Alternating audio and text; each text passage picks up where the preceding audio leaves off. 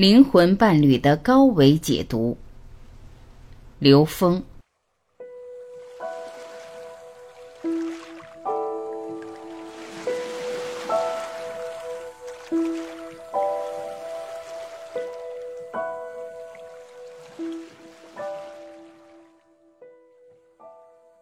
有人问刘峰老师：“您是否可以讲一下有关灵魂伴侣的问题呢？”刘峰老师回答。其实，我们现实中很多人把这个灵魂伴侣看成是什么呢？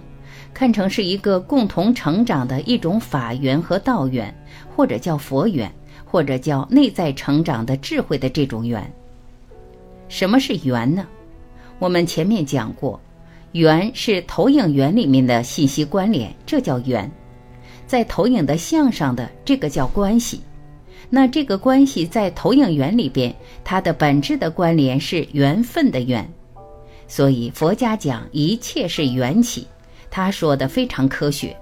他说一切的呈现都是投影原理的关系决定的，所以在投影源里的两个能量的关系，或者两个特征能量的关系，或者两个灵魂之间的关系，这就是我们所谓的缘。灵魂伴侣一定是跟内在成长相关，他这个缘不是一般的善缘和恶缘，也不仅仅是一般的亲缘，它是什么呢？它是法缘和道缘，因为这两个能量关系在这个中间层次上，它可以有分别，但它最终的目标是达到 n 为 n 趋于无穷大的无分别的境界。他们选择的唯一的这种彼此的关联，是以共同内在成长作为目标的，而不是共同享受每一个层次的能量的互动为目标。这个灵魂伴侣它有意义，一般人都以为这个伴侣嘛，一般都是在一起，在一起走路啊，生命连接在一起的。灵魂伴侣从这个角度理解呢，它有它的意义。当然，在不同的人、不同的层次，对他有不同的理解。当我们从 N 维看的时候，其实我们所见的所有人都是我们的灵魂伴侣，都是我们内在投影出来的像，而这个像都在不同层次上起到了我们成长的祝愿。这句话给你说透，没有一个呈现不是我们的灵魂伴侣。但是在它有限的空间里面，它确实有更密切的关系，也有更相对所谓远一点的关系。但是只要你在不断提升，最终达到那个合一的 n 为 n 趋于无穷大的时候，所有的关联的关系都会合一到那儿去。所以，当我们把所有的呈现都明白，它都是自己成长的助缘的时候，你就知道。其实，灵魂伴侣只不过是在一个中间态的一种能量关系的描述，它跟我们现实人和人之间的关系相比，没有更本质的区别。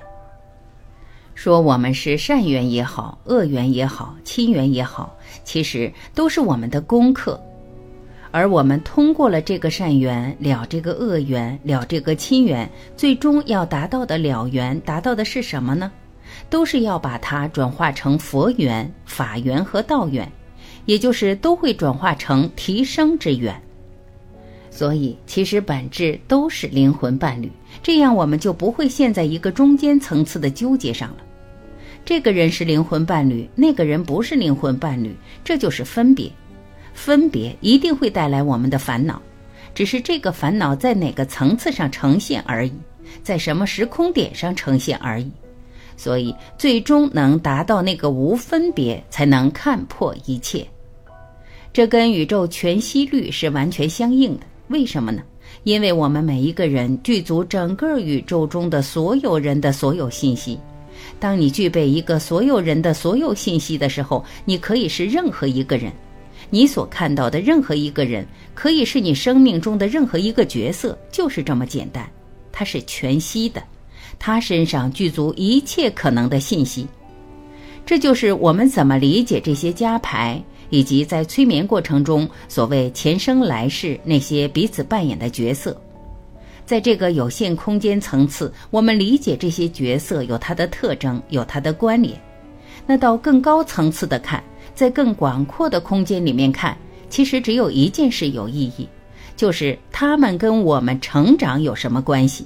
这件事有意义。至于他跟我们的亲情啊，这些关系都是我们在成长中面临的应用题。有些老师在有些法门的课程里，可能经常给人家会讲到，这个谁，你们前世是什么亲戚啊？那个你们前世是什么父子呀？什么什么？把原来在这个课堂里不相关的人，用这种关系给关联起来了，有没有道理？当然有道理了，因为一个人他可以是你的任何一个角色，这是宇宙全息的概念。所以他说，你这两个人之间是什么关系都对，只是他站在某一个从空间层次以后，他把它渲染成某一种能量关系的时候，你相信这种能量关系了，那这种能量关系就发生，就是这么简单。如果你觉得，哎呀，既然所有东西都有可能，你说随便说都可以了。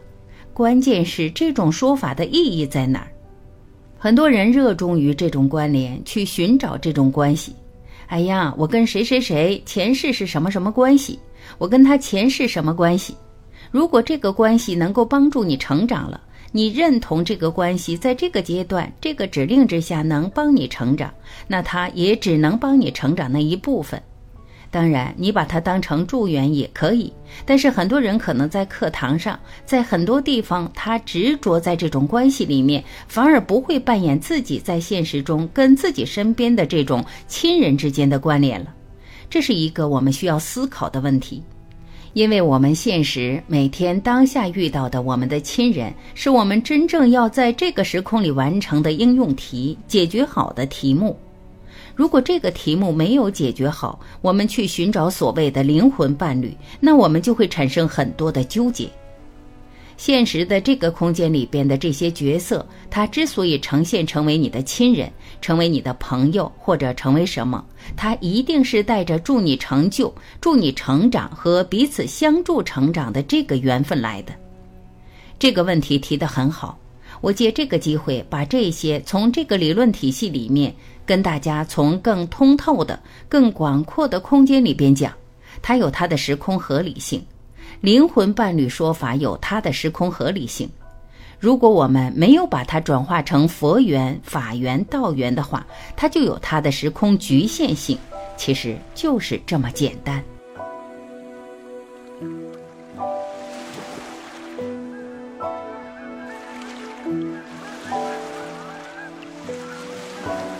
感谢聆听，我是晚琪，再会。